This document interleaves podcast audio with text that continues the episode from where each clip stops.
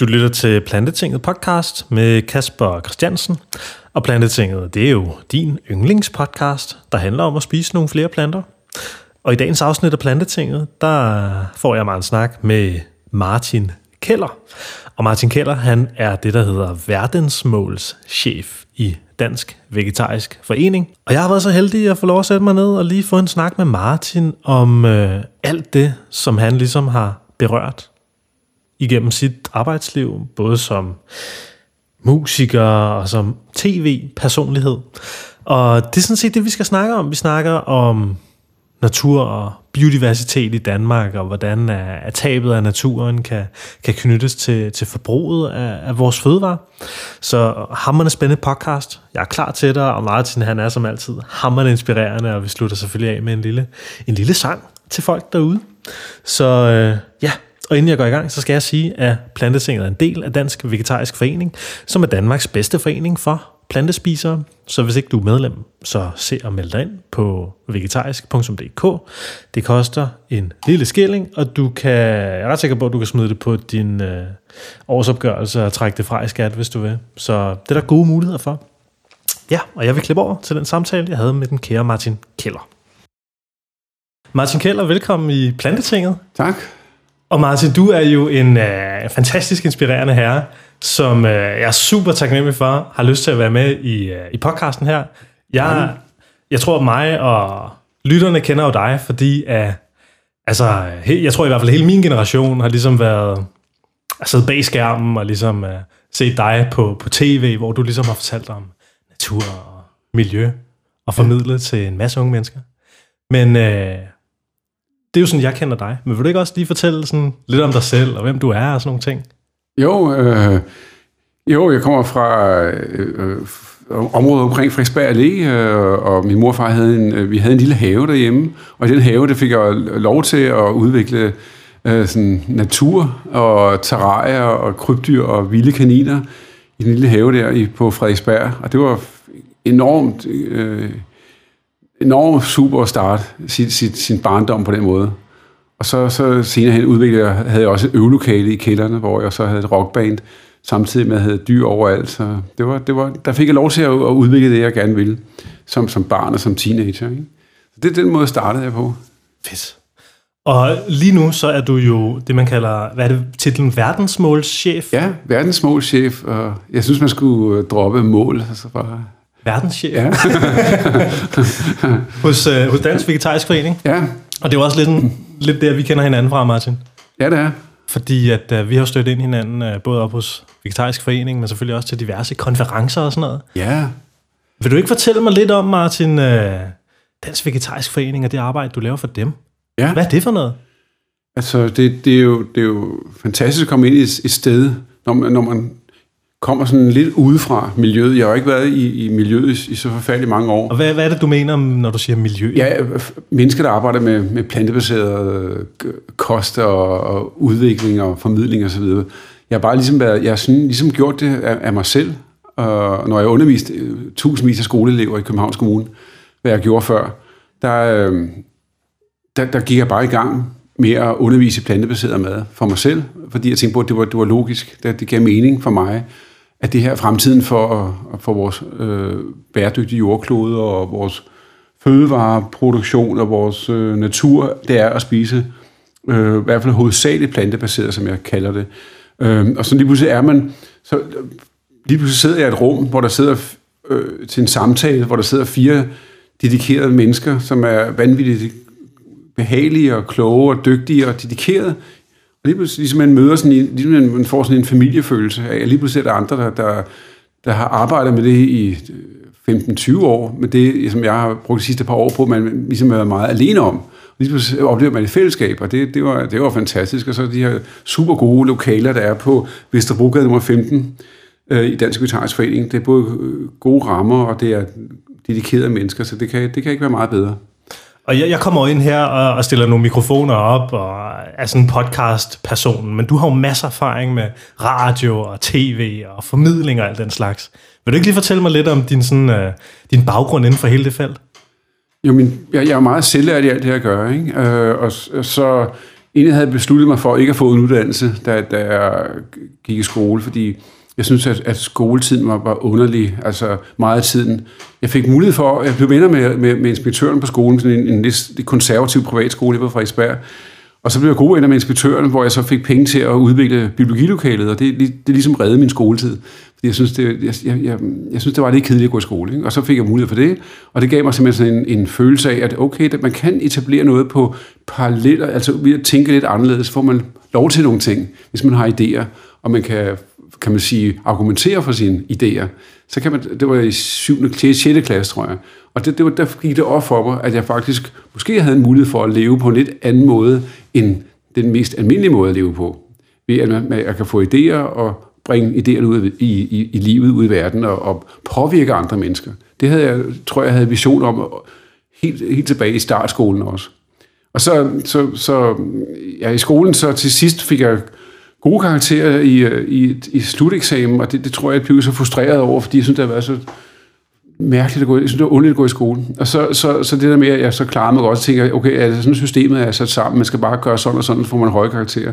Og så besluttede jeg mig for at, at få sådan en kontorbudjob, øh, kontorbud, hvor jeg gik på posthuset og, og, og, og lavede sådan nogle kontor, øh, kontorhjælper ting, altså sådan et øh, stikkerandregn-job, og der tjente jeg penge så til at, til at tage til Canada, hvor jeg besøgte min, både hos min onkel, der øh, byggede robotter i, øh, i, i, i sådan et stort øh, naturområde i Canada. Så, så boede jeg hos ham.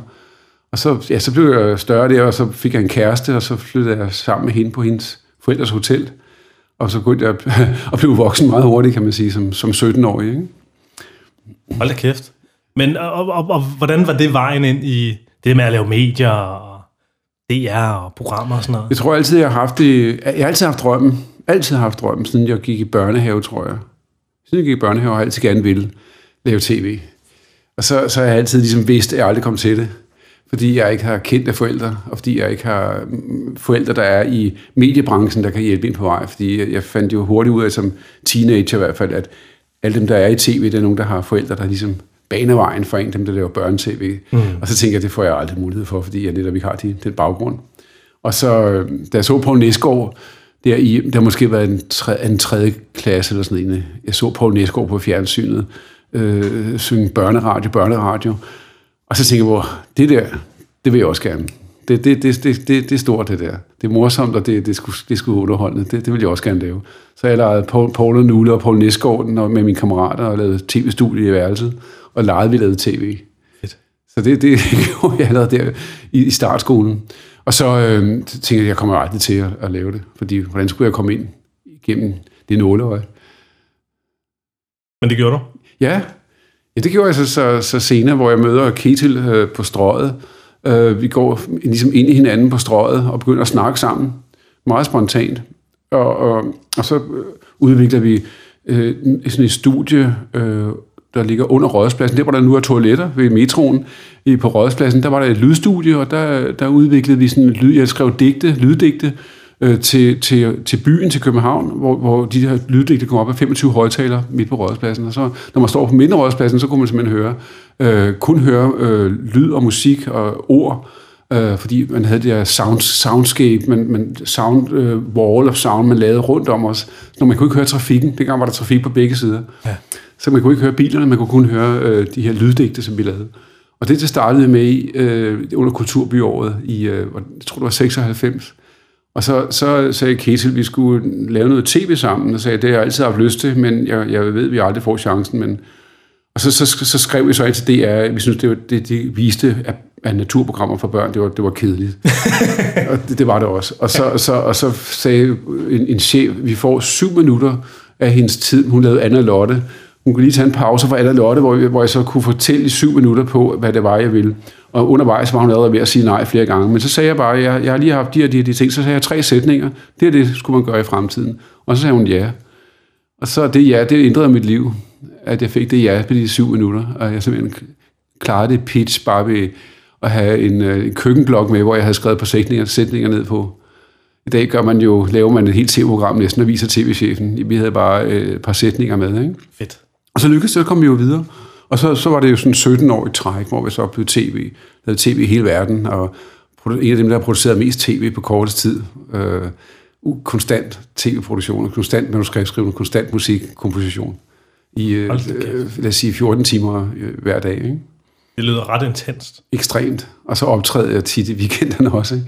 Det har været ekstremt. Ekstremt arbejde. Ja, ja, ja. Det kræver det, men det, det er også drømmen, man, man får lov til at leve ud. Klart. Så du har jo, øh, som du sagde før, den her interesse for... Altså, du fik jo penge til at udvikle biologilokalet på din skole. Ja. Og øh, du har vel altid haft en eller anden form for interesse for, for naturen og biologien og den slags. Ja. Hvor kommer det fra? Du sagde det her med, at de havde haft kaniner nede i haven, ja. og den her have her. Ja, vilde kaniner. Men hvorfor er det, du ligesom er gået så, så meget ind på lige præcis det område her?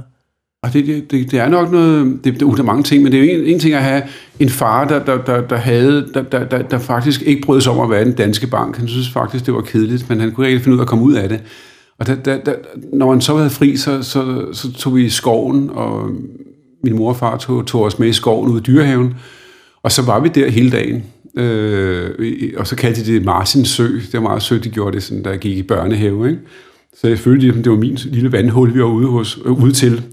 Og så, min far var interesseret i det, og, og var med til at vise mig, hvordan man brugte et fiskenet, og fortælle om dyrene. Og så begyndte jeg selv meget hurtigt at, blive super god til dyrenavne, og, og læse om dem, da jeg kunne starte med at læse. Ikke? Og så gik jeg og fangede snoge og, og krybdyr og insekter der i det der vandhul i dyrehaven, og det, og det, det ændrede min verden helt sikkert. Jeg tror også, det her med, at, at der var en harmoni i familien lige der, det betød meget for mig. Jeg tror også, at den også spejler det, at jeg har haft interessen med naturen, fordi det var der, hvor familien havde sådan en harmoni. Der var tit meget sådan, synes jeg, kaos derhjemme. Altså, mm. Der var ofte konflikter, og der var sådan, det er sådan en italiensk katolsk familie, ikke? jeg kommer fra, hvor der, var, hvor der var nogle gange meget sjovt, og nogle gange meget råbende og, og smækken med døre, og så var det meget sjovt igen. Altså, der var meget temperament. Mm. Øh, ikke særlig fedt som, som lille barn, så synes jeg ikke, tror jeg ikke, det var fedt. Men der var meget kreativitet og kultur, ikke? Det var det, og humor var der også, men det var også meget sådan kaos, ikke? Mm. Som for meget, ikke? Men, men derude i skoven, der var der ro og harmoni, mm. min mor og far trives også der. Og jeg tror også, at den, øh, at den harmoni, der var i familien, den, den spejlede af på min interesse for naturen, for den, den, den ligesom var en del af den naturoplevelse. Øh, at der var hyggeligt og rart. Der var frihed, der var højt til loftet. Ja. Og det har du holdt fast i igennem øh, det meste af dit arbejdsliv, kan jeg næsten forstå. Altså ligesom den der vende tilbage til, eller søgen efter Ja, harmonien og naturen. Ja, det, det der med, men jeg tror også, det, at jeg tror, jeg var på sådan en ølejr, som det hed dengang, ikke? Som da jeg var, hvornår har jeg været, 3, 4, 5, er vi 5. klasse måske, 5. klasse, og der, der kan jeg huske, at, at lige pludselig, så, så var der en, der sagde, at ham, ham Mar, det var sådan, i sådan en ølejr, der, der var sådan nogle fællesmøder, ikke? Hvor der sidder sådan, ikke, 100 mennesker eller sådan noget, og man, man snakker om, hvad man skal lave i løbet af dagen og så videre. Man har nogle idéer til, hvad man kan gøre. Og så var der en, en anden person, der rejste op og sagde, ham Martin, han er altså god til at fortælle. Og jeg, jeg var ikke så gammel, og, det var, og så lige pludselig så, så stod jeg for fugleturene, øh, og, og de var enormt glade for det, øh, de her voksne mennesker, hvor jeg gik ud på sådan et fugleområde ved Lyø, og, og, og så begyndte jeg simpelthen at, at fortælle om fuglene og, og naturen. Og så, jeg, jeg tænkte på, kan jeg, kan jeg ville det her for de her voksne mennesker? Øh, det, det, det kunne jeg åbenbart. Så det var faktisk det, var lige der, jeg havde min debut. Og, og lige pludselig kunne, kunne jeg se, at de her øh, 10-12 voksne mennesker lige pludselig sad og stod og kiggede på mig, og ville gerne høre mere. Og øh, altså sådan en 5. klasses elev er det jo ikke særlig gammelt, men alligevel, lige der gik det op for mig, at, at okay, det, det, det er noget, folk gerne vil, og lytte til mig, og, og den viden, jeg har, og min begejstring, den, den smitter. Så det er jo lige der. Ja. Og så, så, så er det jo bare fortsat øh, komme i børne. Jeg gik, jeg gik på så seminaret øh, og var ude i en børnehave i dyrehaven, hvor jeg, fandt, hvor jeg kunne se de her søde, øh, gode pædagoger, der var derude. De brugte ikke rigtig skov, men de har været derude i den der institution måske en, nogle 20 år. Og så i starten havde de brugt skoven, men de brugte ikke skoven nu. Og så, så kom der en, en, en naturvejleder gående, som senere blev min chef i Københavns Kommune. Han kom så gående og skulle undervise mig i et, et, et to dage, tror jeg, i, i natur. Jeg fik sådan en naturformidlerkursus. Og han sagde bare, prøv at rykke øh, børnene ud i naturen, lav din egen børnehave ude i skoven. Og så midt inde i dyrehaven, nærheden af, af imitageslottet, der, der fandt jeg sådan nogle væltede træstammer, og så lavede øh, med de store øh, børn fra, fra børnehaven for tre forskellige stuer, samlede vi 22 børn. Og så to gange om ugen, så tog vi dem ud et halvt år, to gange om ugen, ved det her område midt inde i skoven, hvor vi så lavede en, en naturbørnehave i naturen, altså. Hvor de virkelig fik naturundervisning, og hvor de øh, lærte enormt meget. Wow. Og så blev de vildt dygtige simpelthen på et halvt år. Ikke? De, her, de kom ind fra et bodeområde, børnene inden fra Ah. Købmagergade, virkelig ind fra Nørreport station, ikke? Ja. hvor der er meget trafik, og det, hvor der ikke er særlig meget natur. Så, og de blev, de blev virkelig gode. Og det var, jeg, der skrev jeg så ned, hvordan børnene reagerede. Hvordan de øh, grinede, hvordan de, hvad, hvad gjorde dem trygge, hvad gjorde dem glade, hvad gjorde dem begejstrede for naturen. Og så skrev jeg det ned, og så, så havde jeg jo hele konceptet, da jeg så fik mulighed for et, et par år efter at tale med Danmarks Radio. For jeg havde, jeg havde lavet kæmpe research på det. Så derfor har det kunne lade sig gøre faktisk at lave naturpatruljen. Ah, Der var så meget på, hvordan børn virkelig reagerer. Ja. Hvordan børn virkelig opfatter. klart. Altså, det har jo været sådan helt... Øh, altså, sådan kulturelt definerende program, det der, I lavede der Ja. med Sebastian Klein, ikke? Ja. Og ham Ketil der. Ja. Hvordan... Øh, altså, nu, nu har den programserie jo kørt i en, en vis årrække, og haft en eller anden påvirkning på folk, ikke? Altså, jeg kan jo huske det. Mange på min alder kan jo, kender det jo, ikke? Og har det som referenceramme for, for deres barndom næsten, ikke? Ja. Hvad, øh, hvordan oplever du selv, at, at det program har haft af betydning for, for dansk kultur? Jeg tror, der har haft den, den betydning, øh, at man har kunne blande tingene mere sammen. At, fordi det er et naturprogram, så, så skal det ikke kun være natur. Det skal også handle om, hvordan vi har det med hinanden. Hvordan vi løser konflikter. Hvordan livet er, er en masse benspænd. Men vi kan løse dem, hvis vi samarbejder og også erkender de benspænd, man nu står overfor. Det er jo det, jeg meget skrev ind i Naturpatruljen, da jeg arbejdede med manuskripter. Det var jo netop det her med og skabe små konflikter, som man så løser i fællesskab og, og, og, og, og man, kan, man kan puste noget op, og nogen tager nogen vil have magten, nogen, nogen, nogen gør arbejdet, men nogen vil puste sig op foran og sige, det er mig, der bestemmer i naturpatruljen, så, så er der en anden en, der knokler for at få det hele til at hænge sammen. Ikke? Og den der, den der synliggørelse i virkeligheden af, hvordan vi løser konflikter, hvordan konflikter opstår, og så hvordan vi bøjer af, hvordan vi egentlig finder ud af, at vi, vi er afhængige af hinanden. Øh, den, her, den her sociale følelse, det tror jeg faktisk meget det, der, der er den kulturbærende del i naturpatruljen. Mm. Og det der med, som jeg tilbage til, som du sagde før, at hvordan laver man, hvad, hvad er det, man er påvirket med, det er netop at blande, blande øh, indholdet i forskellige fragmenter, sådan så det ikke bare handler om hugormen eller, eller æderkoppen, men det handler om en masse andre ting. Det er det, der gør det interessant, fordi vores hjerne er jo sådan. Hjernen søger logik hele tiden, samtidig med, at vores, hvis vi skal huske noget, opfatte noget, være begejstret noget af ny viden, så skal vi have mange niveauer af, af fortællinger ind i hjernen. Der skal være lidt musik, der skal være lidt humor, der skal være lidt alvor, der skal være noget, noget, noget, noget spænding. Ikke? Der skal være mange ting, sådan, så vores hjerne husker det, Mm. det vi lærer. Mm-hmm. Det er den måde, man lærer allerbedst, og det kan man godt gøre i tv-program, hvis man, hvis man netop laver den her ma- mangfoldighed i programmet. Ah, Det vi overtog var jo et program, der kun fortalte om æderkoppen. ja. Der stod en naturvejleder og sagde, at det her æderkoppen, den laver et æderkopspænd, og den spiser en flue. Men det kan man godt gøre et, et minuts tid, eller halvanden minuts tid, og så kan man ikke gøre det mere. Men når man så gør det i 20 minutter, så bliver det delt med kedeligt. Ja, klart. klart.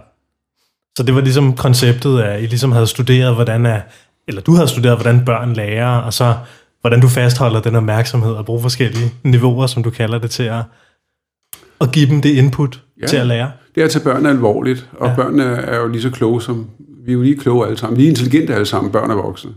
Bør- Børn er, er, har ikke den erfaring, som voksne har, og de har ikke den retoriske, øh, kan man sige, øh, kan man sige, jeg næsten sige retoriske gymnastik, ved at de kan formulere det, de, de, de tænker og føler på samme måde, som voksne kan, men de kan i den grad opleve, deres perception er måske stærkere end voksnes. Mm. Altså, det vil sige, at jeg kan godt lide det der med, at børn og voksne er lige kloge. Jeg kan godt Mm. lide at sige det, Mm. fordi vi, vores hjerner er så er jo lige gode. Altså, og vi, øh, vi skal absolut ikke underkende, at børnene har behov for stimuli, og når man gør børnefjernsyn dummere ved at gøre det mere ensrettet i, i det her forfærdelige Disney-show, og, og så videre. Når man gør sådan nogle ting, så, så, så er det jo i virkeligheden, at man tror, at børn er, er dumme. Men børn er meget, meget raffineret i deres humor og i deres opfattelse af, af psykologier, hvordan vi, øh, hvordan vi agerer sammen, om vi er i fællesskab, eller om vi går mod et fællesskab, eller om vi er om vi vil hinanden, det, og om vi vil være venner eller ikke venner. Altså der, og på samme måde er voksne, de siger det bare ikke så, vi taler bare ikke om det, men børn er meget, meget oplevende, 100% oplevende. Så derfor skal man have meget respekt, når man laver, for børn, når man laver børnefjernsyn. Fordi de er så observerende, som de er. Mm. De er så observante. Ja, klart. De er så kloge. Klart. klart. Det tror jeg nok er hovedårs. Det, det vigtige ved det, vi lavede, det var, at vi ville forstod, at børn var kloge. Ja. Fedt. Ja. Mega fedt. Og det synes jeg også er, ja, at den der nysgerrighed, I ligesom bragte til det, ikke? og den der begejstring, det synes jeg i hvert fald står som nogle klare ting, i hvert fald for mig.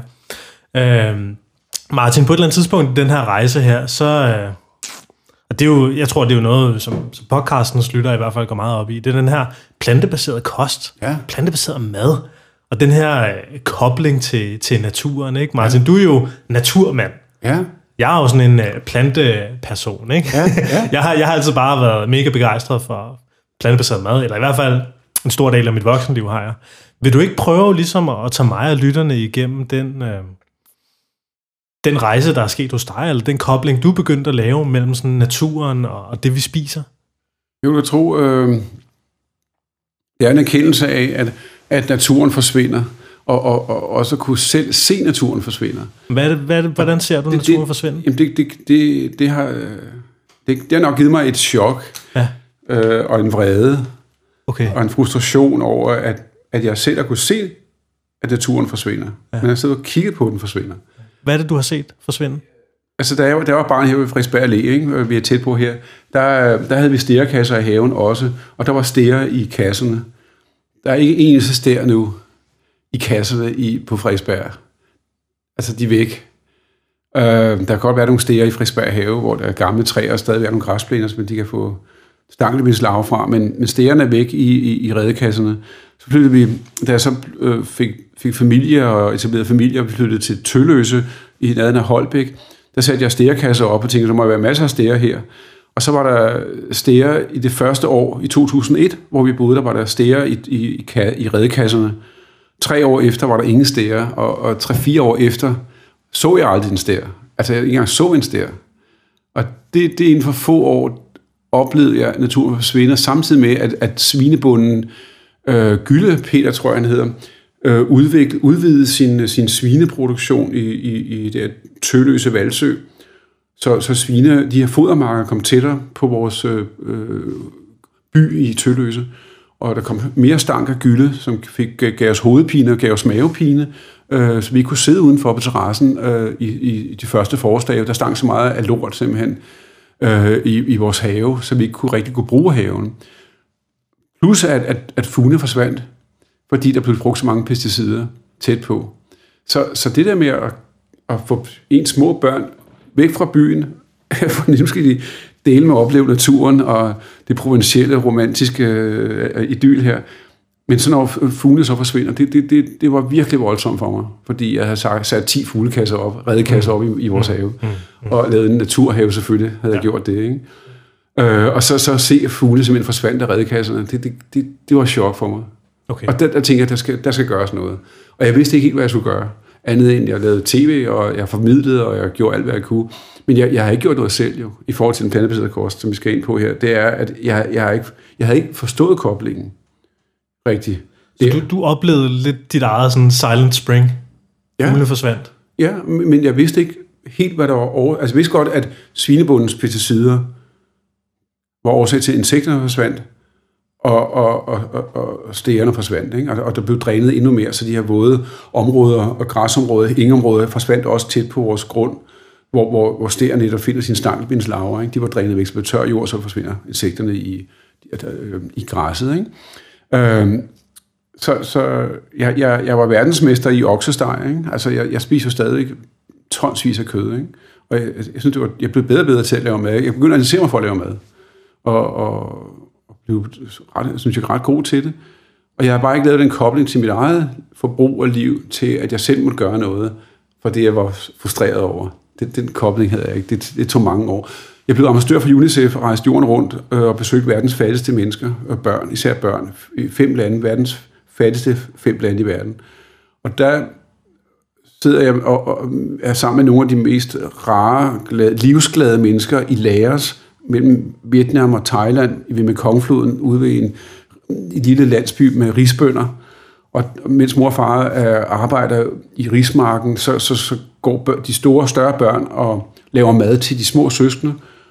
Og så, så, så mens jeg, jeg var lige kommet ind i landsbyen, men de så mig som om en eller anden, de havde kendt de altid, så de satte mig i gang, i gang med at skære grøntsager. Ja. Det var enormt morsomt, altså man ligesom kommer ind udefra, ikke? og så lige pludselig er man bare en del af familien. Øh, sådan typisk Asien, vil jeg sige. Så, så, så, så sad jeg der og skar, skar grøntsager og, og en wok og et lille bål, og så lavede de sådan en fantastisk øh, ingefær og chili og så videre, øh, lavede de grøntsagsmad.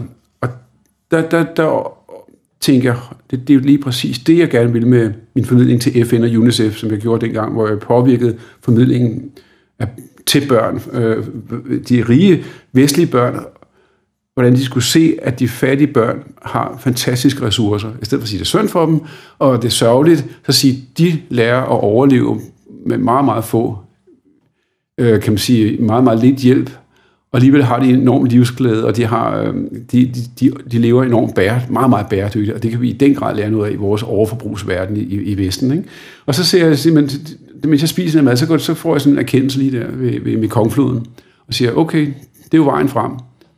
Nogle af verdens fattigste mennesker sidder her, og livsglæder, de er sgu mere glade, end de er i Danmark.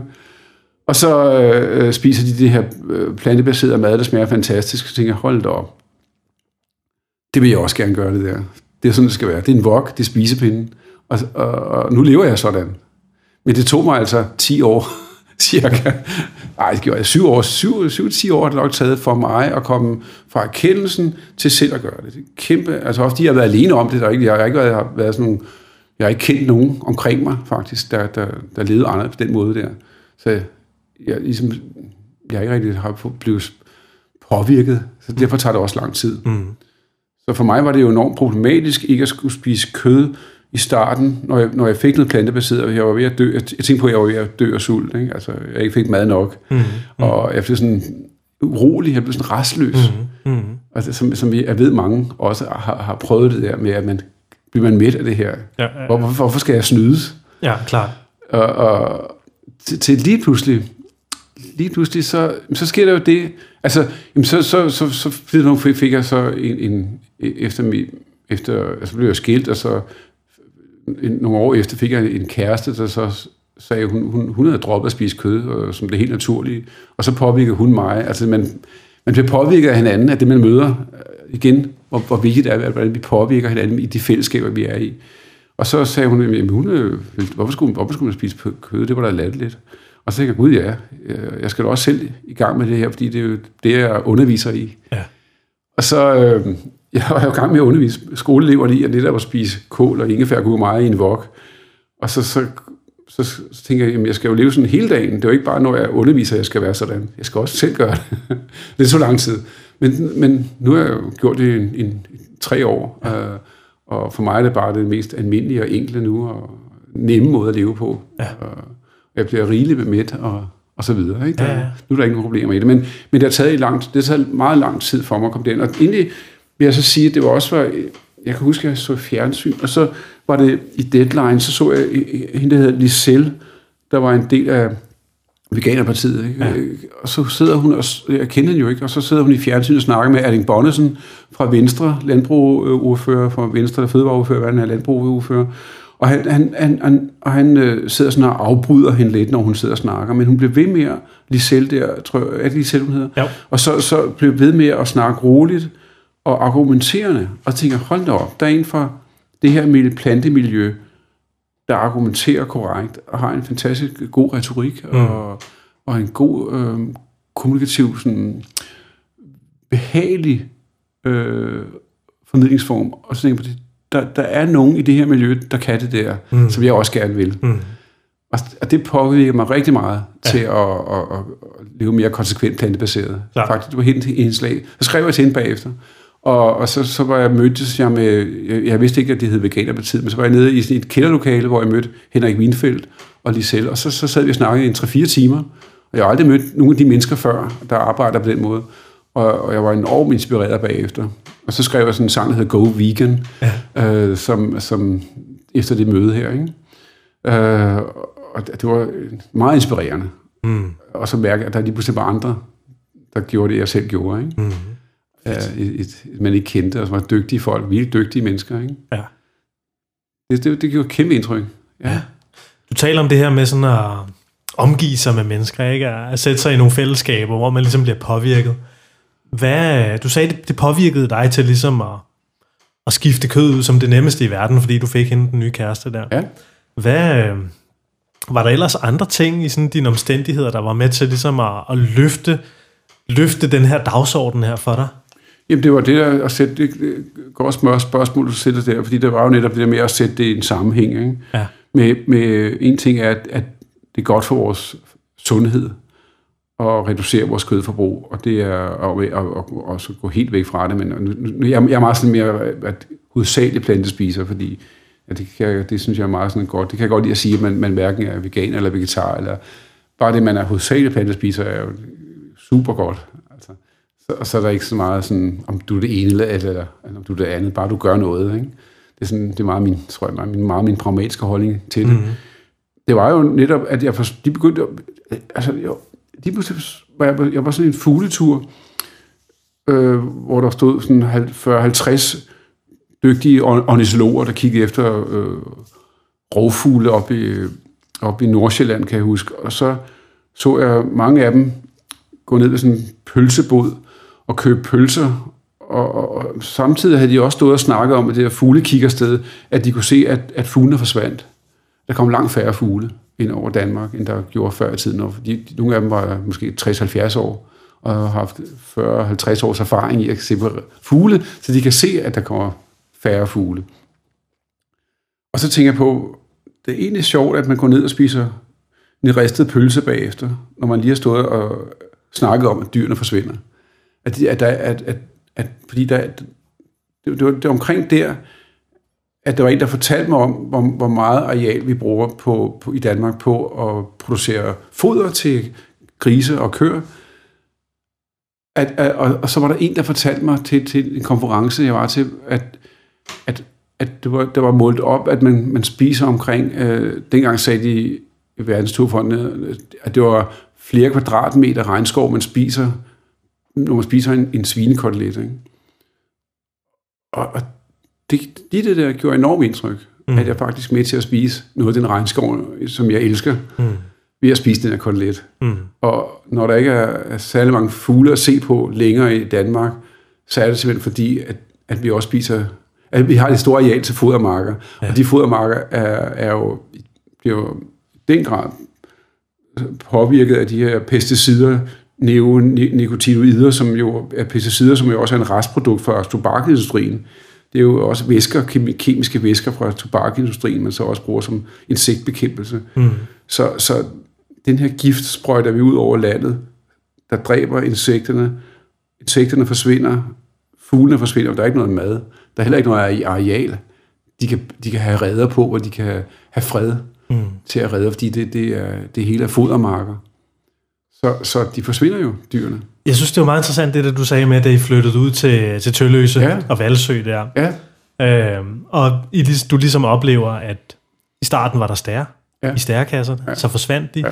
Samtidig med, at den nærmeste svinebund begyndte at udvide sin øh, bedrift. Ja.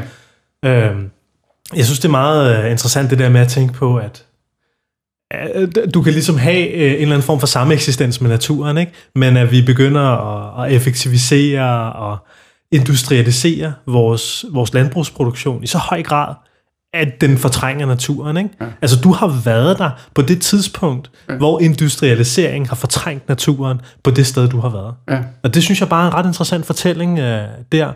Og det synes jeg er, er en super fin kobling også. Jeg kom bare lige til at tænke på det.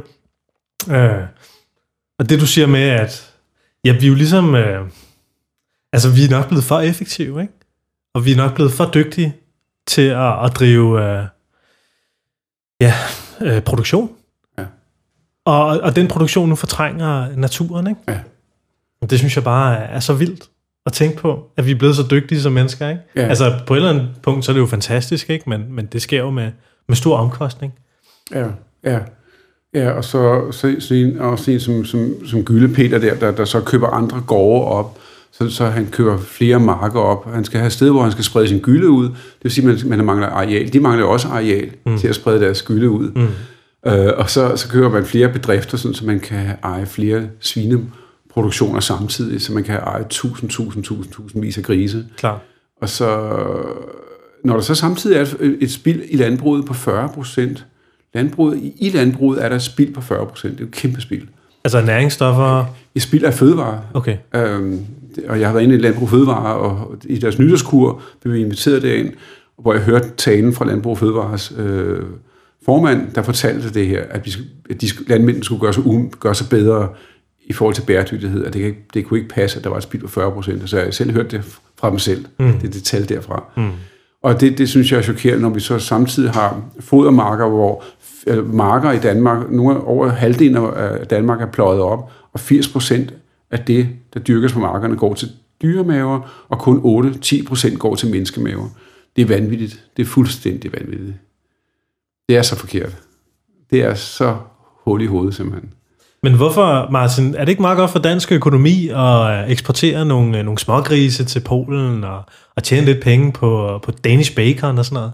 Jamen, jeg, jeg tænker meget på, jo, men vi har, vi har et demokrati, ikke? Altså, vi, vi har et, et demokrati, hvor vi hele tiden ligesom forsøger i hvert fald at forbedre os i den måde, vi er på og lever på, og, og respektere hinandens øh, måde at tænke og være på. Det er et demokrati, hvor, hvor, hvor der er en mangfoldighed. Og når man tænker på MeToo-kampagner, man tænker på øh, øh, anerkendelse af minoriteter fra øh, homoseksuelle, som, som, som der, der, der, der bare nu er blevet mere bare alment i, i vores samfund, heldigvis. Det er jo ikke mere end 32 år siden, de første to mænd blev øh, registreret på Københavns Rådhus som registreret partnerskab. Det er jo ikke særlig længe siden. Altså, man nogle gange tror, at det er 100 år siden, men det er jo ikke særlig længe siden. For 40 år siden var det fuldstændig utænkeligt, at homoseksuelle kunne blive registreret. Så, så, så vi har jo et, et demokrati, der hele tiden raffinerer den måde, vi, vi ser os selv på, og, og, og, og, og virkelig hylder mangfoldigheden. Men når vi taler om MeToo, hvad der også er vigtigt at tale om, og, og krænkelse, en krænkelseskultur er meget, det er meget vigtigt at tale om. Og den, kan man sige, den, man kan sige, den, det stormvær, der har været omkring MeToo-kampagnen, så tænker jeg på, det tænker jeg nogle gange på som, som sammenhæng. Hvorfor har der ikke været stormvær omkring de 25-26.000 grise, der dør hver dag i standene og bliver mast ihjel? Hvorfor har der ikke været stormvær på samme måde? Og, og hvor, hvorfor at, har det ikke været en kampagne på samme måde, hvor vi siger, nu skal vi stoppe med at slå børnene, nu skal vi stoppe med at ryge, nu skal vi stoppe med at rave på hinanden, hvis folk ikke vil have, at man rager på hinanden, rent udsagt, tager hinanden på låret, hvad man selvfølgelig ikke skal gøre, hvis man folk ikke har lyst til det. Øh, og det skal vi jo heller ikke gøre, det er ikke fordi, jeg siger, at man skal gøre det, men selvfølgelig skal vi ikke gøre det. Men, hvorfor har der ikke været den samme, øh, hvorfor har der ikke været den samme følelsesmæssige indignation over, at vi har en svineproduktion, der er så umoralsk, som den er? I vores demokrati. Mm. Når vi taler om så mange rettigheder og så meget både ligesom velfærd, socialt udsatte, øh, minoriteter osv., men vi har ikke den samme kampagne, der stopper det umoralske svineproduktion, vi har, hvor, hvor grisene, nogle af verdens klogeste dyr, har det så dårligt, som de har det. Hvorfor tror du ikke, den kampagne er kommet nu? Det er fordi, der, der ja, medierne, øh, der, hvad, hvad kan man sige, der, der måske får derfor måske er der for nok for lang afstand til øh, de her øh, kamuflerede svinefabrikker, som man ser ude i periferien, når man kører igennem Jylland især og ude på landet. Det ligner jo bare sådan nogle pæne hvide bondehuse, når man ser dem på lang afstand. Man kan jo bare lukke gylden, men man ser jo ikke de kloge dyr, der bliver mast sammen i, i folde, har alt for lidt plads, går i deres afføring, går på trammer, søer, der, der er spændt fast og, og, og er, er traumatiseret, fordi hun maser sine egne unger. Kloge, følelsesmæssige, øh, empatiske grise bliver behandlet så forfærdeligt. Det ser vi jo ikke. Og der, der er ikke nogen, kan man sige, der bliver taget på, eller, eller chikaneret, eller råbt af, ligesom der er i de her minoritetsmiljøer, som jo er enormt vigtige at, at værne om. Men der er jo ikke den samme kontakt til en svinestald. Mm. Fordi det, det, er en distance, det er en distancering. Vi står ikke og lugter og ser på dem. Vi, vi, vi ser flæskestegen i køledisken, og vi holder juleaften i flæskestegens navn, altså, og, og hele familien samles om at, at hygge sig omkring en flæskesteg, hvor, hvor den gris, der har leveret den flæskesteg, har haft et forfærdeligt liv. Jeg tror du ikke også, der er noget at gøre med det der med, at der er sådan en... Altså, der er kommet større og større afstand mellem by og land, ikke? Ja. Der er kæmpe indflytning til byerne, Ja. og vi, er, vi, vi som byboere bliver afkoblet fra den virkelighed, der er ude på landet, og den industrielle, blandt andet svineproduktion, du taler om, ikke? Ja. Altså afkoblingen, både til naturen, men også til landet, bliver større og større. Ja. Jo, men, men også bare, men, hvis vi siger, synes bare MeToo er interessant, fordi at der, der er en kendt tv-vært, der siger, at hun er blevet krænket, eller en mand siger, at han er blevet krænket, og så, så bliver det enormt hype om det, fordi pressen kan se, at det er en god historie, det er overskrifter, der er nogle kendte, der udstiller sig selv, eller udstiller, ikke udstiller sig selv, men selvfølgelig, de, de, de fortæller om en følelsesmæssig traumatisk oplevelse, mm. og så, så føler vi med dem, og nogen kan genkende, og nogen kan blive forarvet, mm. og vi kan også blive forarvet, fordi det er ekstra meget, fordi det er så en kendt person, der er ikke nogen kendte, der går ind i Altså, der er, ikke nogen, der er jo slet ikke den samme kobling til en svinestal. Så derfor har pressen ikke den samme interesse øh, for at fortælle den historie, mm. som er, er ekstrem. Det, det er jo bag nogle, nogle hvide vægge, øh, mm. langt, langt væk fra motorvejen, mm. når vi kommer kørende. Det er jo noget, og det, det synes jeg faktisk er så uhyggeligt, Ja. at der bag, man kan sige, det er plagt at sige, bag et plankeværk foregår grufuldheder. Og det synes jeg er forfærdeligt. Man kan sige, øh, nu har vi snakket rigtig meget om dansk svineproduktion. Ja, Øh, nu sagde du det her med, med arealerne og foderarealerne, og at vi bruger Danmarks areal til en masse forskellige ting. Altså i fremtiden, så kommer der også til at være mega kamp om de arealer. Altså der er jo noget naturareal, der skal til. Der er nogle øh, lavbundsjorder, der skal vådlægges og trækkes ud af landbrugsbedrifterne. Der skal etableres nogle solceller. Der skal stilles nogle vindmøller. Der skal også være marker med bælfrugter til, til danskerne. Hvordan får vi den kabale til at gå op, Martin? Jamen det, det, det er meget enkelt. Det er meget, meget enkelt, det er det jo. Fordi lige, lige nu har vi jo bare en, en, en kødproduktion, hvor, hvor 80-90 procent af det går som, som eksport ud af, af, af landet. Ikke? Og, og den, den skal vi, den, vi skal finde en anden måde at producere på, øh, så vi ikke eksporterer kød. At, at, at, Danmark ikke bare bliver sådan et, et kan man sige, spisekammer, mm. der producerer kød til andre lande vi skal have, have en meget mindre kødproduktion i Danmark, hvor, hvor de dyr, vi så har, de har bedre plads og bedre vilkår. Og så skal vi ikke have 80% af vores marker til fodermarker. Vi skulle måske have, en, lad os sige, til 15% måske til fodermarker. Øh, og så skal vi omlægge de marker. Øh, noget skal være plantebaseret, som er afgrøder, som vi, vi mennesker vil spise. Det skal jo ikke være foderroer, vi skal spise. Vi skal jo spise nogle lækre ærter og nogle, og nogle lækre kål og grøntsager, som bliver produceret i Danmark, som, som, hvor man virkelig producerer til menneskevævet. Og så skal vi frigive det enorme areal, der bliver, der bliver tilbage, der, der, der ikke skal produceres foder på længere til, til vores husdyr, til vores landbrugsdyr. De skal frigives til natur. Mm. Jeg synes, jeg læste et sted, det her med, når man ligesom... Øh, altså, hvad er det? Er det jeg kan ikke huske, om er det 200.000 hektar, man vil udtage til, af lavbundsjord? Eller var det 20.000? Nå, men det er også lige meget. Men øh, jeg kunne i hvert fald huske, at jeg læste et sted, at de steder, hvor man ligesom vil omlægge øh, marker til natur, det vil tage cirka 100 år, før at de her lavbundsjord vil nå tilbage til den oprindelige biodiversitet, der var. Ja. i det givende område. Ja? Har, har vi tid til det? Nej, det har vi ikke. Hvordan, hvad, hvad, hvad gør vi ved det, Martin? Vi kan ikke rigtig gøre noget ved det, desværre. Fordi det tager tid. Mm-hmm. Man kan ikke ligesom købe naturen i, i, i Bilka, og så sætte den ud på marken. Hvordan speeder vi... Altså, vi, skal, vi, vi har jo så snakket biodiversitet, den falder. Hvordan får vi den til at stige igen, og hvordan får vi den til at stige hurtigt? Ja, man kan, man, kan, man kan relativt hurtigt påvirke nogle områder, bare det ved at stoppe nogle dræn i, i nogle, nogle randzoner, og så, så skabe nogle, nogle våde enge. Det kan man relativt hurtigt gøre, fordi der, i og med, at man stopper drænet, kommer der jo hurtigt vand igen, vandpytter øh, i, i øh, de her randzoner. Og der vil viben, og blandt andet nogle, nogle rødben, nogle andre vadefugle, sikkert hurtigt etablere sig. Mm. Det, og hvad de også gør, fordi mm. så er der et område til dem. Men vi skal ikke underkende, at, at, at 50 års forbrug af pesticider stadigvæk er i jorden, og stadigvæk er i, i, i, i, det, i de lokalmiljøer, som stadig inficerer områderne. Mm. Og som i den grad vil holde insekter og regnorme nede, mm. fordi at, at jorden er så ødelagt, som den er, og natur, om områderne er så ødelagt. Befængte med pesticider. Ikke? Mm. Det tager mange, mange, mange år. Det tager en 30-40 år, mm. før, før det er ude. Så, så jeg vil ønske, at jeg bare lige kunne sige til dig, at, at vi sætter bare nogle redekasser op, og så, så har vi løst det problem. Ikke? Altså, det har vi jo ikke. Og det, det er, det, det, det, det vi kan, vi kan gøre nogle ting, hvor vi synligt hurtigt kan se, at der sker noget. Jeg, nu, nu arbejder jeg, nu har jeg jo ligesom formidlet, jeg var sådan en person for havørnen i Dansk Ornitologisk Forening, hvor jeg lavede sådan øh, større events hvor, øh, om havørnene, hvor, hvor der kom mange, mange hundrede mennesker for at se en havørn ved Tisø blandt andet i, i Vestjylland.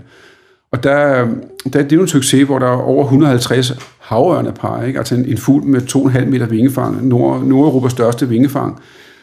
Øh, og, og, og de fleste rovfugle har jo ligesom været forsvundet fra Danmark i 100 år, fordi man, man fik jo præmie for at skyde rovfugle i Danmark. Mm. Og, så, så, og de gamle jæger fortsatte jo bare med at skyde rovfugle. Og der har været forgiftninger af rovfugle fra mink, minkproduktionerne, som, som laver forgiftet høns og, og æg ud til måger og kraver, fordi de spiser øh, fiskeaffaldet fra, fra, fra, fra minkfarmene. Derfor forgifter man fugle omkring, men, men, men rovfuglene spiser jo også de forgiftede dyr, så der dør jo også mange rovfugle på, på, på det, at minkavlerne forgifter dyrene. Mm. Øhm, det man har gjort, det er, at man har bare holdt op med at skyde havørnen. Det er derfor, den er her. Det er ikke fordi naturen har det bedre. Men havørnen har brug for nogle, nogle søer, hvor der er masser af fisk og ender, dykkender, og, det, og, det er, og så nogle rolige områder med høje træer. Og det, det, det er der så i Danmark til, at der kan være omkring 150 par, ikke? måske flere. Ikke? Mm. Og det er en succes, det er en kæmpe mm. succes, mm. men det er bare ikke det er bare ikke en succes for vores biodiversitet, for den, den, den rasler ned. Mm. Det, det går vanvittigt stærkt med, at vi forsvinder. Under vi har under 30 procent tilbage af vores sanglærker og sangfugle. Nogle steder i, i Danmark er der kun 10 procent tilbage af nattergalene. Altså over 90 procent af nattergalene er forsvundet. Og det er inden for, for lad os sige, 30, 40, 50 år. Det går så hurtigt. Mm. Insekterne forsvinder nu. 70-75 procent af den samlede masse flyvende insekter er væk. Mm. Det, det, altså, det, er så, det er så voldsomt. Mm. Så, så du siger, hvad gør vi? vi? Vi skal omgående reducere vores kødproduktion i Danmark. Omgående hvis, vi skal, hvis det skal lykkes. Og lige nu siger, har vi jo nogle politikere, der siger, at, at de ser positivt på, at vi kan, vi kan udvikle en, en, en altså planteprocesseret fødevare og innovativt, ligesom sætte i gang innovativt med, at man, man, man, man udvikler nye ærtesorter og nye afgrøder på markerne, der kan være plantebaserede fødevarer til mennesker, og det bliver der sat penge af til. Det er jo enormt positivt, meget, meget positivt i forhold til, at der ikke sker noget. Men samtidig siger politikerne, der har magten nu, at de ikke vil røre vores kødproduktion. Så man vil gerne gøre noget, der er godt, en, en lille promille. Samtidig så fortsætter den her vanvittige kødproduktion med millioner og millioner af grise. Mm. Og når man gør det samtidig, så løser det ikke noget problem. Man laver naturnationalparker. Det er kun 70.000 hektar. Det er forsvindende lidt. Mm. Og hvis man skal have noget, der, der virker, så skal det være, som, som forskerne siger, det skal være mellem 200.000 hektar og 500.000 hektar, hvis det skal batte noget i Danmark. Mm. 70.000 mm. hektar naturnationalparker er bedre end ingenting, men det er forsvindende lidt. Mm. Når man så fortsætter den kødproduktion med de fodermarker, så gør det stort set ikke nogen forskel. Og det er I er nødt til at erkende, at det ikke rigtig gør nogen forskel. Mm. Og, for, og borgerne skal forstå det, og hvor alvorligt det er. Det, det skal de forstå at vi er nødt til at reducere vores kødproduktion i Danmark, hvis vi skal lykkes at stoppe tab af biodiversitet. Hvis vi ikke gør det, så fortsætter det, som det gør nu, så forsvinder sangfuglene, insekterne, sommerfuglene. Og så bliver det et meget, meget rigidt natursyn, vi, vi så har. Der kan være nogle tårnfalker, havørne, musvåger, mus, bænkebider, myrer, øh, kraver og, og skader og alliger, øh, og nogle skovspure. Men, men diversiteten er jo det her med, at der er mange, mange, mange forskellige arter der påvirker hinanden og lever af hinanden og er afhængige af hinanden. Bare, bare se sådan et, et, et gammelt træ, som træruin, et, et dødt træ i skoven med masser af huller fra spætter. Bare det, at der er et dødt træ, det gør jo, at insekterne, svampene, øh, er der, og spætten kan lave redder. Efter det kan, kan småfugle komme og bygge redder i spættens redder. Så øh, flagermusene kan, kan have deres unger inde i en, gammel spætterede og revner i træet. Øh, larver, insekter osv. osv. og foder bare det, bare det er et symbol på, hvad biodiversitet er. Et dødt gammelt træ. Og lige nu er, er, er, er der af gamle træer i naturen, der er over 150 år gamle, er der kun 1,5 procent tilbage i Danmark. 1,5 procent af træer, der er over 150 år gamle i vores skov, er tilbage.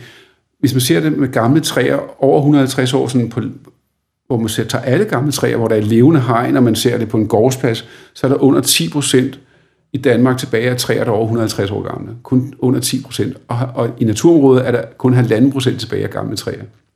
Hvor spætterne, øh, insekterne og småfuglene lever. Altså, det vil sige, der hvor de lever, er der ikke nogen steder, de kan være. Deres foder er væk, fordi man har sprøjtet væk fra landbruget. Så der er ikke noget at leve af, der er ikke noget sted at bo. Så er det klart, at dyrene forsvinder. Og, hvis det, og som det gør nu, så fortsætter det. Der er, ikke, der er ikke noget, der har stoppet det, selvom vi har talt om det så mange år. Så, så hvis vi fortsætter på den her måde, så, så inden for meget kort tid forsvinder dyrene. Mm. Så får vi bare en kedelig, dødkedelig natur. Og, og jeg tror, vores menneskehjerne, at det, vi er stadig natur. Vi vil gerne gøre os, gerne gøre os mere kloge, end vi er. Og vi vil gerne være sådan, vi er en del af, vi, vi, vi føler, at generationer, der lever nu, føler vi altid, at vi er innovative, fremtidige, øh, vi, vi, vi var vi, vi er så nytænkende, men i virkeligheden er vi ikke så nytænkende. Vi kopierer jo rigtig meget os selv, og kopierer jo andres tanker og opfindelser. Så, så vi er faktisk meget langsomt innovativt handlende som mennesker. Vi vil bare gerne bilde os selv ind, vi er meget hurtigere, end vi er. Og det, det, det, det, det, det, det gør så det, at, at når vi bare reproducerer det, vi plejer at gøre, så, så i, i natursynet, så, så, så, så betyder det bare, at vi gentager de fejl, man har begået, fordi vi ikke rigtig ved, hvordan vi kommer ud af det. Mm. Vi ved ikke, hvordan vi skal løse det. Hvordan skal vi, skal vi nedlægge landbrugen, og, og hvad skal de mennesker så leve af? Og der er dog er det 15-20 milliarder, øh, den, svineindustrien tjener ind til den danske stat cirka om året, ikke? Når, man, når man regner en masse låner og, fra og så videre, og støtteordninger fra. Så det er jo en ret dårlig forretning. Man ved bare ikke, hvordan man skal lugte. Og når man ikke ved, at man skal lugte, og man ved, at det har en konsekvens for vores natur, så er det sådan en, ligesom skruen uden endeproblem. Det er et virkelig interessant problem. Det, er også, tror jeg, det stimulerer meget at være i det, fordi det er komplekst. Mm. Mm. Så MeToo er interessant også, fordi man ikke skal krænke hinanden, og man skal have respekt for hinanden. Det synes jeg, det synes jeg er en, en rigtig god øh, kampagne. Men, men i virkeligheden er det måske også, man ikke skal sige seksualiserende ting til hinanden, og man skal, øh, som ikke vil have det, og man skal ikke øh, have lov, hånden på andres lov, hvis de ikke vil have det. Øh, det, det, det synes jeg er en super god kampagne, men, men hvorfor i alverden er der ikke en kampagne, der siger, at vi skal, hvor, hvor alvorligt det er, at vores øh, flyvende insekter forsvinder, fordi så forsvinder grundlaget for alle de andre dyr i Danmark mm. så hurtigt. Og når vi er natur, det er vi tilbage til, at vi er, vores hjerner er natur, Øh, det vil sige, at, at vores hjerner, ligesom vi er seksuelle væsener, er vi så også naturvæsener, så vores hjerner bliver påvirket af fuglepippen og fuglesang, og den bliver påvirket af at høre en, en humlebi flyve forbi vores ører i marts måned. Vi ved så, at nu er vinteren ved at være på retræte. Vi klarede den mørke vinter af tungsind og kulde og mørke og sharp. At nu øh, kan vi se frem, nu får vi en optimisme i hjernen, der påvirker os helt enormt, fordi vi er naturvæsener, mennesker. Mm. Og når de ting forsvinder, når de dyr, der, der ligesom indikerer øh, optimisme og natur, forsvinder, så, så vil det enormt påvirke, have enorm påvirkning på vores perception, vores hjerne, vores livsglæde, at, at fuglepippen og summen fra, fra humlebien den, den, den lille sommerfugl, der flyver forbi, forbi os, når vi sidder og, og, og kigger ud i luften, når de forsvinder, så forsvinder der en enorm stor mængde energi, som vi får af naturen. Den forsvinder, og det tror jeg er meget, meget alvorligt for os. Du siger det her med, da vi startede med at snakke, der talte du lidt om, at, at du oplevede noget vrede, eller ja. måske næsten noget sorg, ja. omkring den her, det her tab af, af natur. Ja. Hvordan, øh, hvordan håndterer du det, Martin? Altså de her følelser her? Ja, det... Altså, jeg, jeg, jeg, jeg, er jo, jeg er jo en glad løber. så jeg kan mærke, at når, når jeg bliver for indesbrændt der, så, så løber jeg næsten hver dag. Ikke? Det, det betyder meget rent fysisk øh, for mig, så jeg, så jeg heldigvis stadig har humor og, og, og en meget glad person. Men hvordan håndterer jeg det? Jeg har lige, jeg har lige sat i min egen have her i, på Frederiksberg her. Vi har sådan en gårdhave her, hvor jeg bor nu. øh, hvor vi har nogle træer, og så har viseverden betalt nogle, øh, eller selv købt nogle redekasser, som jeg satte op øh, sammen med en gamle mand her i viseverden. Det var enormt hyggeligt. Øh, og det, der frustrerer mig nu ved det, det er, at der er kun en af redekasserne, der, der er fugle i. Hvis jeg har gjort det her for 10 år siden, havde det været fugle i alle redekasserne. Mm. Og, det, og jeg kan høre, at der er mindre fuglepippen om morgenen, end det var for et par år siden, når jeg, jeg åbner halvtandør her. Ikke? Mm. Der er mindre fuglepippen. Og det, allerede nu kan jeg høre det, fordi jeg, jeg også er så opmærksom på naturen. Hvordan håndterer det, siger du? Hvordan, hvordan håndterer man noget, der forsvinder, og man ikke rigtig... Altså, jeg, jeg gør jo det, at jeg gør noget ved at spise plantebaseret. Jeg går ned i supermarkedet og vælger kød fra, fordi det er det, der er årsagen til, at vores natur forsvinder. Og så spiser jeg grøntsager og, og har fået mange nye fællesskaber ved at spise grøntsager. Helt, helt, mange nye mennesker, som jeg ikke anede eksisterede. Og ofte laver jeg mad her, og, og filmer også, jeg laver mad her, hvor vi laver mad sammen med forskellige, der kan lave forskellige vegetariske retter. Og det, det, det sociale er jo, er jo altid godt. Så de nye fælles, sociale fællesskaber er, er, kan man kompensere for min sorg over, at naturen forsvinder. Mm. Faktisk, det tror jeg godt, jeg kan forklare det. Mm. Og så, så går jeg op i nogle af de ting, der lykkes i naturen, lidt ved at se havørne. Fordi der, når jeg er ude og, og ser den havørnrede, jeg, jeg observerer i 6-7 år nu, når jeg ser de havørn flyve rundt med mad til deres unger og fange en and og flyve den op i redden, der var sådan en redde, der et, 1000 kilo, ikke? Og sådan en kæmpe fugl kommer flyvende over hovedet på en, som jeg har prøvet så mange gange, så man kan ligesom kan høre, høre vingesuset. Øh, det, det, det giver mig et kig af, at der stadig er natur. Ikke? Det gør mig så glad. Ja. Ja, det er sådan, jeg finder glæden. Fordi jeg tror bare, at der er mange lyttere, der lytter med til det her, som også har de der følelser af frustration, ikke? eller irritation, ikke? Og, og du ved, altså jeg tror for nogen, så kan det hjælpe sådan at kanalisere deres vrede ud på noget, ikke? Om det så er svinelandbrugerne, om det er minkfarmerne, om det er landbrug og fødevare, eller hvem det nu er, man ser som skurken i det her store puslespil, som du har været med til at ramse op for os. Øh, men du siger, at man ligesom skal fokusere på, på de gode ting og de sociale ting. Ja. ja. Så du lader ikke vreden løbe af med dig? Jeg ved ikke rigtig, hvad jeg skal gøre ved den. Andet nogle gange kan jeg blive irriteret. Ikke? Jeg, kan godt, jeg kan godt blive irriteret, ikke? men, men så, så hvordan løbe af med mig. Nogle gange kan man godt når man stod der omkring juleaften nede i, i, i supermarkedet her i Frederiksberg Center. Flæskesteg, 9 Og så, så, jamen, så var der en, en med en børnefamilie der, og så tænker jeg på, jamen de, de børnefamilier, de, de, de er jo altid presset, ikke? Og så er der en mand der, der havde fire flæskesteg i sin kur der, ikke? på jul, sådan en trækkur, så var der sådan helt blegdøde dyr nede i den der, og tænkte på de der, de der hvide flæskesteg, kæft var det uappetitligt, tænker jeg så. Og så havde han børn med, jeg tænkte på, har du, har du ikke fattet noget? Altså, at det, det er også din børns fremtid, vi taler om her. Hvorfor køber du så fire flæskesteg? Hvorfor, hvorfor køber du ikke en masse bælfrugter? Og, og, og nogle lækre grøntsager, og, og kommer ind i kampen og laver noget lækker mad med gode krydderurter, og få dine børn til at øh, opleve, hvor lækkert det er at lave plantebaseret mad. Og det var, det var en mand, man kunne se, der havde overskud. Ikke? Så derfor, derfor han, han tænker jeg, hvorfor, han, han, øh, han, han, kunne godt, han kunne godt tage initiativ til noget. Jeg tænker, hvorfor, hvorfor er der så mange, der stod der med de der ekstra, ekstra flæskesteg, fordi de koster 7-8 kroner, ikke? Jeg har ikke fattet noget. Mm. det kan jeg godt blive frustreret. Ja. Og tænke på, hold da kæft, man. Vi er, vi er langt nu, ikke? Vi er mm. langt igen. Ja. Og det, det, det, den historie skal fortælles til, til, til forbrugerne, til selv de pressede børnefamilier, at jamen, altså, vi skal nok, I skal nok blive mætte, og børnene skal nok få masser af proteiner. Det er jo jer, der skal være forgangsperson som voksne og sige, det her lækre, friske basilikum, timian, citron, honning, måske, nu er, nu er jeg ikke veganer, honning øh, øh, og, og lækre ting, man kan putte i planteretter, så det dufter og smager, så hele huset dufter frisk og lækkert. Prøv at se, hvor godt, og lave det i en pandekage, lave det på en pizza, som jeg gør til mine drenge, der nu spiser hovedsageligt plantebaseret, ikke? mine voksne drenge øh, fordi jeg har gjort det her. Jeg lavede bare sådan noget fast food i starten med pizza og så videre, men bare plantebaseret, og de var vilde med det. Så, så det, det, det der med at sige, at vi gider ikke have skænderiet ved spisebordet, og, og vi har konflikten med, at der ikke er noget kød og så videre. Lad være at sige, at der ikke er noget kød i. Bare lave noget lækker mad, der er mm. velduftende, og, og så skal de nok spise det. Og de skal nok lave det, så, så man bliver mæt. Masser af gode bælfrugter. Øh, lav det pandekager. Så, så, det, så, skal, så bliver det et hit. Har det været sådan, du har fået din familie med på den? Jamen, det, altså, ja, jeg skal indrømme, at jeg var håbløs selv. Ikke? Øh, På et tidspunkt lavede min kone sådan en grønthedslasagne, kan jeg huske. Og, og der, jeg kan huske, at jeg havde optrådt tre gange, tror jeg, i Jylland samme dag, og jeg var helt færdig og træt og sulten. Og så tænker jeg, hvorfor, hvorfor, hvor, hvor, hvorfor laver du ikke bare en almindelig lasagne, som vi plejer? Der kan jeg huske, at den der frustration kommer op i mig. Og det, det skal jeg alle kende, for jeg, jeg skal ikke gøre mig bedre, end jeg er, og på nogen måde. Men, men det, det, det, det, det, der er selv været. Jeg har selv været der.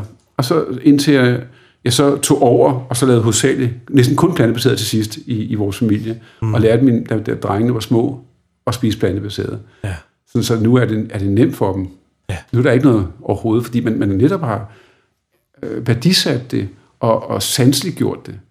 Og sagt, og der, når der, det, ofte er der krydderurt her på køkkenbordet, ikke? Øhm, nu har jeg lige brugt dem alle sammen, men man, jeg har på altanen kunne se derude, der, der, der, der oh, ja. frisk rosmarin. Ikke? Ja. Der er altid, det, det, dufter altid, når jeg laver mad. Og når, når min, min dreng kommer hjem og siger, at det dufter godt. Det siger det hver gang, når jeg laver mad. Ikke? Fordi plantebaseret mad skal dufte og smage godt. Det skal være sådan en fest, hver gang man laver mad. Jeg var meget mere doven, da jeg lavede kødmad, fordi så, så stegte man noget kød eller et eller andet, og så var der nogle kartofler til, og så var det salt og peber og sådan, altså, nu, nu, nu, gør man, nu gør man meget umage ved at få maden til at smage noget. Ikke? Ja. Martin, vi skal også lige så stille til at, øh, at lande dagens podcast. Ja. Vi skal jo også høre en sang. Det har du lovet mig, Martin. Ja. At vi lige skal, skal spille en sang, eller du skal spille en sang for vores kære lytter. Ja. Men jeg kunne godt tænke mig lige at, at slutte af med at tale lidt om, nu, øh, nu har du ligesom blotlagt naturens tilstand. Du er ude at se den her natur. Du observerer naturen hele tiden. Der er en tydelig tilbagegang. Ja. Øh, hvad, dramatisk tilbagegang. Er dramatisk tilbagegang. Hvad er det for nogle konkrete initiativer, du gerne vil give videre til folk, der sidder derude og tænker, jeg må gøre noget? Ja, kom ind i kampen. Øh, I skal, I skal simpelthen øh, ændre jeres madvaner og jeres sige, forbrug. Altså mange af dem, der lytter til planteting, de har allerede ændret deres madvaner. Okay. Så, så det er sådan, hvis, hvis ikke man skal prædike alt for meget til koret, hvad tænker du så, man ellers kan gøre? Lad os, lad os sige, at man allerede spiser vegetarisk eller vegansk derude. Hvad vil du så mene, man yderligere kan gøre for at, at rykke på den her dagsorden her? Og jeg, jeg, jeg gør jo selv noget. Ikke? Jeg, jeg, nu har jeg lige hængt en masse redekasser op i, på en kirkegård fra Frederiksberg. Ikke? Altså, øh, nogle af 20 redekasser øh, fra Frederiksberg Kommune. Og så, så gør jeg noget, jeg handler, ikke? og giver, altså, jeg gør et eller andet. Og jeg vil anbefale alle om at gøre et eller andet godt. Og så, så kan man jo, øh, hvis man har, altså, lave, lave noget mere vild have, påvirke parkforvalterne til at lave lidt mere biodiversitet i parkerne, i byens parker. Øh, kirkegårdene kan blive mere vilde. Altså påvirke hinanden til at sige, at vi skal have mere vild natur. Vild natur, det er også, øh, jeg kalder det også nogle grim natur, det er der, hvor der også er brunt og gråt og rode. Øh, sådan er naturen jo, så den er ikke kun pæne blomstermarker. Så naturen er jo bare et, et skiftende den er, den er ka- kaotisk, og vi skal lære os selv at forstå, at selv en have kan være kaotisk. Nu er der lige været nogle gardner hernede og, og, og rive en masse sammen og, og klippe hække her, så det ligner øh, fandme et parcelhus her. Ikke? Det, det vil jeg ikke bryde mig om. Øhm, det der med, at vi skal forstå, at en have også skal være vild. At vores, vores grønne områder må godt være lidt mere vilde. De skal ikke være så firkantede og pæne, som vi gennem 60'erne og 70'erne har opdraget os til, at det skal se ud. Så vi skal have et andet, et andet syn på, hvad, hvad natur er. Det gør det i hvert fald, de, de dyr, der er tilbage, giver dem bedre mulighed for at yngle og, og for at få nektar, øh, altså øh, flyvende insekter til at, at, at få, få nektar fra forskellige blomster og, og planter. Ikke? Det, det er noget af det, man kan gøre mere ud af. Sætte nogle redekasser op. Man kan gøre et eller andet.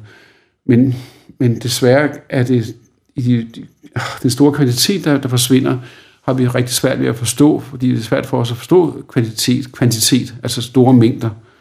Men vi forstår ikke helt, hvor, hvor alvorligt det er, at, at naturen er på retræte så hurtigt, som den er. Så, så det er faktisk, hvor jeg jo mener, det er at reducere vores kødindustri, er faktisk det eneste, vi kan gøre i Danmark. Og det er et politisk spørgsmål? Ja, det er. Og det er også forbrugerne, der skal selvfølgelig ind i kampen. De skal vælge med en indkøbskurve. Ja, vi, kan ikke, vi kan ikke sidde og sige, hvor det er ærgerligt, at der ikke er flere bier tilbage, eller flere sangfugle, så sidder og spiser en fiskesteg samtidig. Det hænger ikke sammen. Nej. Så til juleaften, der må folk ud og fortælle resten af familien, at uh, det hænger simpelthen ikke sammen. Nej, det skal det. det, det der. Og bare det, der er en, der gør det i familien, så er man jo allerede i gang. Ja. Og lige nu er det, er det sidste halvår fik jeg 3,1 procent af danskerne er, er, er, er vegetarer. Ja. Øh, 3,1, og, og en professor, jeg har lavet et oplæg sammen med på et tidspunkt i, øh, i Jura, han, for, han har lavet sådan noget Disaster Institute, hvor han netop øh, behandler data, når samfund ændrer sig. Og han siger bare, over 3% ændrer adfærd. Det kan rykke et helt samfund. Og nu er vi altså på 3,1 procent af danskerne, der spiser vegetarisk, så vi er faktisk i gang med at ændre samfundet nu. Jeg kan i hvert fald mærke, sådan, det er en snibbold, der er begyndt at rulle rigtig meget. De sidste, de sidste et til to år, der er ja. der begyndt at ske sindssygt meget. Det er det. Der, der over, over halvdelen jo pesketarer, sagde Coop chef forleden dag til en, til en konference. Hold da kæft. Over halvdelen er pesketarer og spiser hovedsageligt plantebaseret, eller mere plantebaseret, og har reduceret kød og spiser så fisk i stedet for. Ja. Det er over halvdelen nu af danskerne. Det er jo kæmpestort. Ja, det er kæmpestort. Det var det ikke for fem år siden. Så der er ikke glædelige nyheder derude? Der, det, ja, men vi skal bare have landbruget til at, at stoppe deres kødproduktion. Og det vil sige, det er ikke, det, en ting er, at vi gør det, og gør en forskel og spiser plantebaseret, hovedsageligt plantebaseret. Det, det, er, det er rigtig godt. Men vi skal have politikerne til at sige, at nu skal det stoppe med, at vi producerer over omkring 94 procent af vores kødproduktion går til eksport. Det skal stoppe. Fordi hvis vi har 40 millioner tons gylde i Danmark, og i tørst form er det cirka 30 millioner tons gylde. 30 millioner tons dyrelort er der i Danmark, i lille bitte Danmark. Det smadrer vores hav, ålegræsser, vores fiskeyngler, vores drikkevand, vores naturområder, vores folkesundhed. Derfor er det en ekstremt dårlig forretning, og det er en ekstremt dårlig livscyklusvurderingsmæssig øh, proces, vi sætter i gang, fordi vi smadrer vores land ved at have den kødindustri. Mm. Det skal stoppe. Martin. Hvis vi gør det, så, så sker der ikke noget. Jeg siger bare, det er det. Det er det, der er det vigtigste lige nu. Det er at få reduceret vores kødproduktion omgående. Martin, er der noget, du øh, sådan ellers afslutningsvis vil bemærke, inden vi lukker podcasten ned for i dag? Altså fællesskaberne igen, tilbage til det, og så, så øh, det er jo heldigvis med den her frustration, frustrerende ting, der, der, der er i, at man ser tingene, dyrene forsvinde, øh, er frustrerende. Øh, men men at, at der stadig er humor, og at der stadig er, er glæde over en masse ting, øh, især fællesskaber, uh, ved at samles og mødes og lave ting sammen, det synes jeg er, er, er en stor værdi, vi kan som mennesker. Mm. Det, det skal vi uh, alle sammen gøre, gøre meget ud af, tror jeg, fællesskaberne. Ja. Lad os lade det stå som et øh, pejlemærke og en status for, hvordan det går ude i Danmark. Martin ja. Keller, tusind tak, fordi du ville tale med mig her i Plantetinget podcast. Hvis man øh, synes, at dit arbejde eller de ting, du laver, er mega fede, øh, du holder nogle foredrag en gang imellem, og er du også på sociale medier og sådan nogle ting? Ja, på Facebook, øh, og, og ved at komme ind på Instagram igen, ikke? men Facebook laver, lægger nogle historier ud en gang imellem, og, ja. og man kan følge med i. Ikke? Og ja. hvad, hvad, der, er så, der er så mange mennesker, man, man møder, og, og bliver klogere på alle de oplæg, man ser, ikke? Altså, det, det, det, gør, det inspirerer, ikke? Og ja. Det kan man dele ud til andre. Ja. Og hvad, øh, du holder nogle foredrag? Ja. Hvornår er det næste? Der er ikke nogen dato lige nu, øh, men, okay. men de kommer. Ja. Og jeg glæder mig meget til det. Så man skal holde øje med Dansk Vegetarisk Forenings sociale medier? Ja, det er rigtigt. Og jeg håber også, at vi kan, vi kan komme i gang med de, de her samtaledebatter, som vi også har etableret med, med to professorer, Sten Hildebrandt og Kim Sneppen fra Niels Bohr Instituttet, som jeg har været sammen i mange år. Vi har lavet de her samtaledebatter, som vi også gerne vil ud med, hvor man i fællesskab med, med de mennesker, der møder op, kan snakke om fremtidsproblemstillinger. Det håber jeg meget. Vi, vi, vi har ikke lavet det nu, men vi har brugt flere år på at, at lave et koncept, hvor vi diskuterer, hvor vi holder op, korte oplæg, men i fællesskab med, med, med publikum snakker om de problemstillinger, der er i vores fremtid, det vi skal ændre på, det vi skal gøre bedre. Samtaledebatter. Det skal jeg øh, Ja, det lytte med på, når det, ja, tak. kommer. Ja. Tak, Martin. Ja, så tak. Øh, skal jeg lige sætte mikrofonerne op, så ja. du kan spille lidt uh, musik for ja. vores kære lytter? Ja.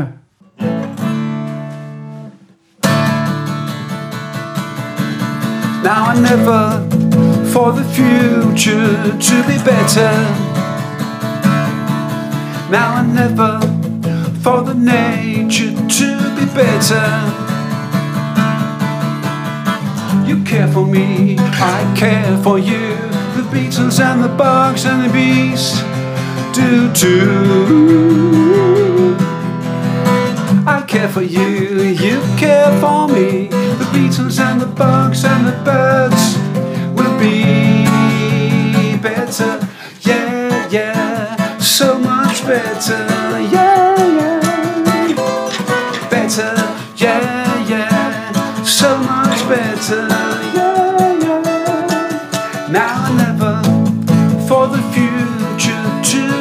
Better. Yeah, yeah. Now and never for the nature to be better. Yeah, yeah. You care for me, I care for you. The beetles and the bugs and the bees do too.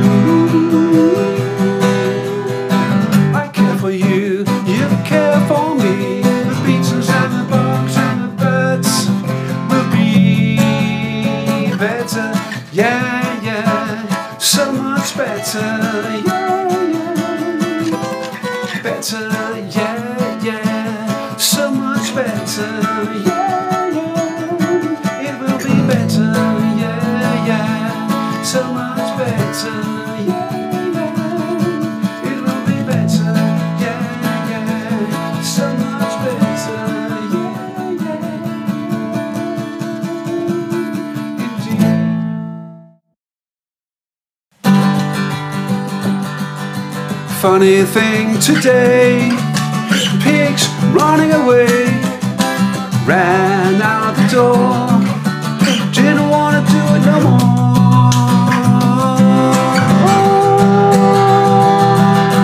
Wonder why we do what we do, knowing the right is you. Pigs ran away, just didn't want to stay.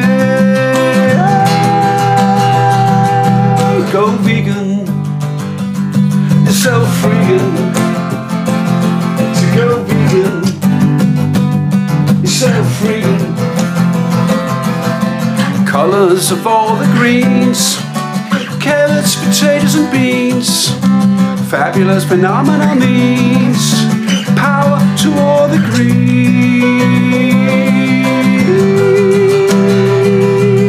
Go vegan. It's so freaking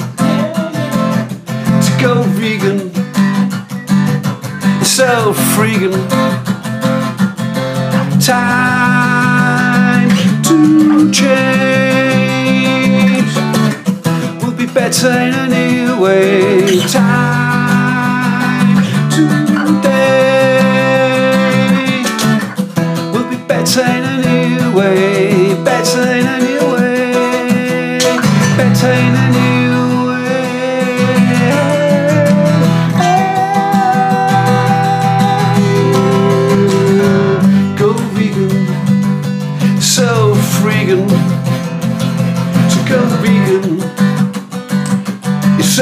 so.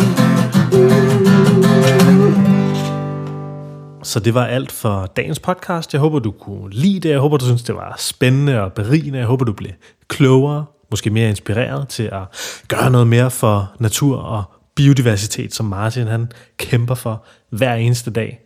Så øh, jeg håber, du kunne lide det. Jeg håber, du synes, det er fedt at lytte til Plantetinget. Jeg har ikke været hammerne aktiv til at, at lave podcast her på det seneste. Jeg har haft travlt med at færdiggøre min kandidatuddannelse, og ja, så er jeg blevet færdig i miljøplanlægning nu her, så det er spændende. Nu skal jeg ud og finde et job, så hvis du sidder og lytter med og tænker, at du har et job til mig, så øh, ræk endelig ud.